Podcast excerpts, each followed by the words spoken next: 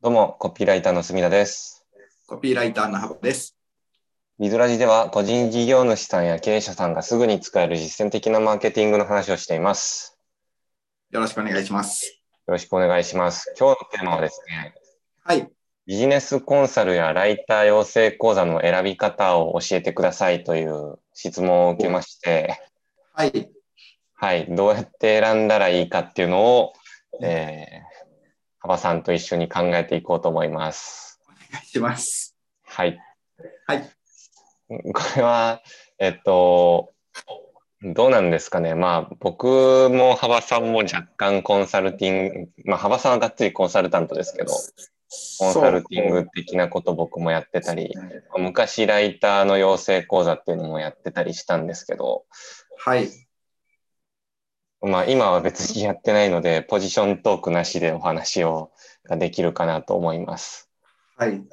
その、僕がパッと思ったのは、はい墨田さん、昔ライター養成講座とかやられてて、うん。で、まあ、その後もライターで、なんていうんですか、やってかれてる人とかに仕事とかお願いされることあるじゃないですか。はい。で、あの、世の中には、そういうふうにライター養成講座の後に、そのライターさんとして仕事を、なんか、出してもらえるっていうか、まあ自分がもちろん頑張って力をつけることは、もっとだと、あの、も、絶対必要だと思うんですけど、なんかそういうのってあるなって、僕も別に養成講座とかやってたわけじゃないですけど、やっぱ書ける人には出さし、あの、お願いするんで、なんかそういうことなのかなって思うんですけど、ちょっと答えになってないかな。いや、なんか一ついい基準としては、その、はいちゃ。んと受けた後に仕事につながるのっていうのは、一個の視点としてはありなのかなと思いますね。ですあの、よね。まあ、よくライター講座とかだったら、はいちゃんと書けるようになったら仕事をお願いしますみたいな趣旨で、み見せ方っていうとよくないな。えっと、そういう内容でやってるところも多いじゃないですか。多いです。はい。っていうところとか、はい。あとは、そうですね。うーんと、教えてるそのノウハウ的な部分で言うと、はい。えーっと、まあ、その、着実に結果を出していきたいっていうのであれば、えええっと、何かしらの営業的なノウハウを教えてるところがいいんじゃないかなって思ってて、はい。はい。うーんと、なんかこう、書い、文章力を高めて、なんか魅力的な文章を書けるようになって、そうしたらはい。仕事って舞い込んできますっていう類のもんじゃないじゃないですか。そうですね。はい。なんで、営業が絶対必要になると思うし、はいむしろ、ライティング能力低くても営業力次第でちゃんと提案できたら、単価のいい仕事って多分取れると思うんですね。はい。それなりに。うんうんうんう。なんので、そういう営業のやり方とかを教えてくれる講座の方が、基準としてははいいいんじ。ゃないかなと思いますね。書き方だけっていうかは、はい。案件獲得系の講座っていうんですかね。そうですね。あの、あとは僕、まあ今の営業力みたいなところでいくと、うん、やっぱり、なんていうんですかね、ニーズがあるところに飛び込むのがいいのかなと思いますね。ちょっと養成講座の話とは違うんですけうんど、なんか、僕もいろんなところにお呼ばれして、あんまり行かないんですけど、行かざるを得ない時とかあるんですけど、はい。で、まあ、行けば何かしら話、その仕事になったりならなかったり、でも面白い話できたりするんですけど、なんていうか、僕のスキルってのは多分、あんま変わんないと思うんです。あの、一定なん、一定、まあ成長してると思ってますけど、まあ一定だと思ってて、昔から。うんけど、そこに行って僕があの LP のコピーで4、50万くらいかなっていう、例えばですけど、ホームページ、ホームページとかって言い方しますけど、4、50万ですかねっていうと、あの、ひ、ドン引きするようなコミュニティもあれば、あ、はい、それだったら具体的に話が聞きたいみたいなコミュニティもあるんですよ。なるほど、なるほど。はい、はい。そういう意味では、いくら書く力がついて、営業力がついても、なんていうか 購買力のないところに一生懸命行ってても一緒かな。一緒っていうか、いつまでたっても、あんまり稼げないのかなって思いました。確かに、あの、そうですね。金額同じスキルで同じ50万って提案して、はい。ドン引きされるケースと、ああ、わかりましたってなるケースと、やっぱありますね。はい。うん、そうそうなんですよ。それはなんか紹介の信用がとかって以前に多分懐具合の問題ですよね。うん、うん、確かに。で、そういう懐具合がいい感じの人たちが集まる場所ってどこになるんでしょうか？えっとですね、懐具合がいい感じっていうと、僕自分が言ってないんで何とも言えないんですけど、えっと、なんだっけな、中小企業同友会とか、はい。あの結構、なんか年配の方々がいらっしゃる。で、まあ本当に中小零細のでも、まあ10人とか20人とかそれ以上ですね。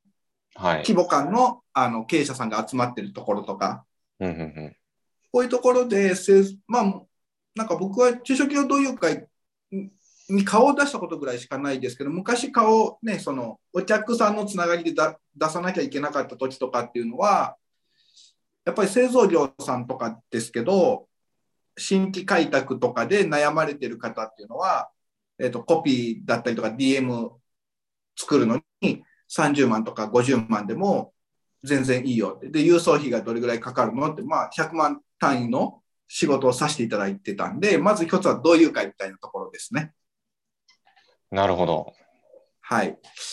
で、も、も、なんていうんですかね、営業力がないうちだったら、おすすめはしないんですけど、僕はあの本当にこれは正直おすすめかどうかというと、ちょっと何とも言えないんですけど、あの、JC とか、はい。あの、もう、なんていうんですか、一生ものの仲間を作るみたいなところとかだと、仲良くなるんで仕事になると思います。はい。ただ、まあ、僕はね、その朝まで飲むとか付き合うのがあんまりだので、あの、ちょっとなあのでも好きな人は好きなんですよ。上手な人はあのどどういう会社 JC でめっちゃ仕事取ってる人もいっぱいいるんで、うん、いいと思うのと、あとはもう一個が、えっ、ー、と、朝会ですね。えー、BNI ですね。はい、BNI、はい。はい。えー、あの、まあ、ご存知か、リスナーの方たちがご存知かどうかわかんないですけど、なんか、住田さんも行かれたことありますか？一回だけ、はい、ありますね。はい。紹介で。まあ、一業種一人だけみたいな、ああの交流会ですよね、朝やる。そうですね。はい。でここに行くと僕は、あの、必ず、あの、仕事が取れるっていうジンクスがありまして。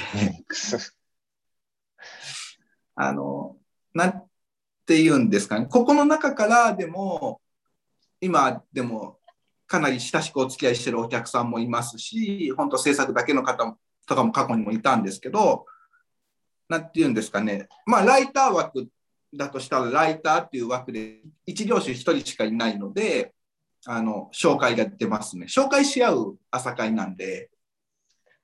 そうですよね。なんかもう、はい、組織に所属するんだったら、もう紹介出せっていうんですかね。なんか、はい。そうそう、お互いに。性みたいな感じで出していかないといけないっていう。はい、うん、あの、好き嫌いとかって言ってる場合じゃない人は結構僕はおすすめです。その、紹介をもらわなきゃいけないし、自分も紹介を出さなきゃいけないんで、嫌顔にも行動範囲が広がったりとか、いろんな人に会うので、多分営業力とかコミュニケーション力っていうんですか、ビジネス的な、が成長していくと思っております。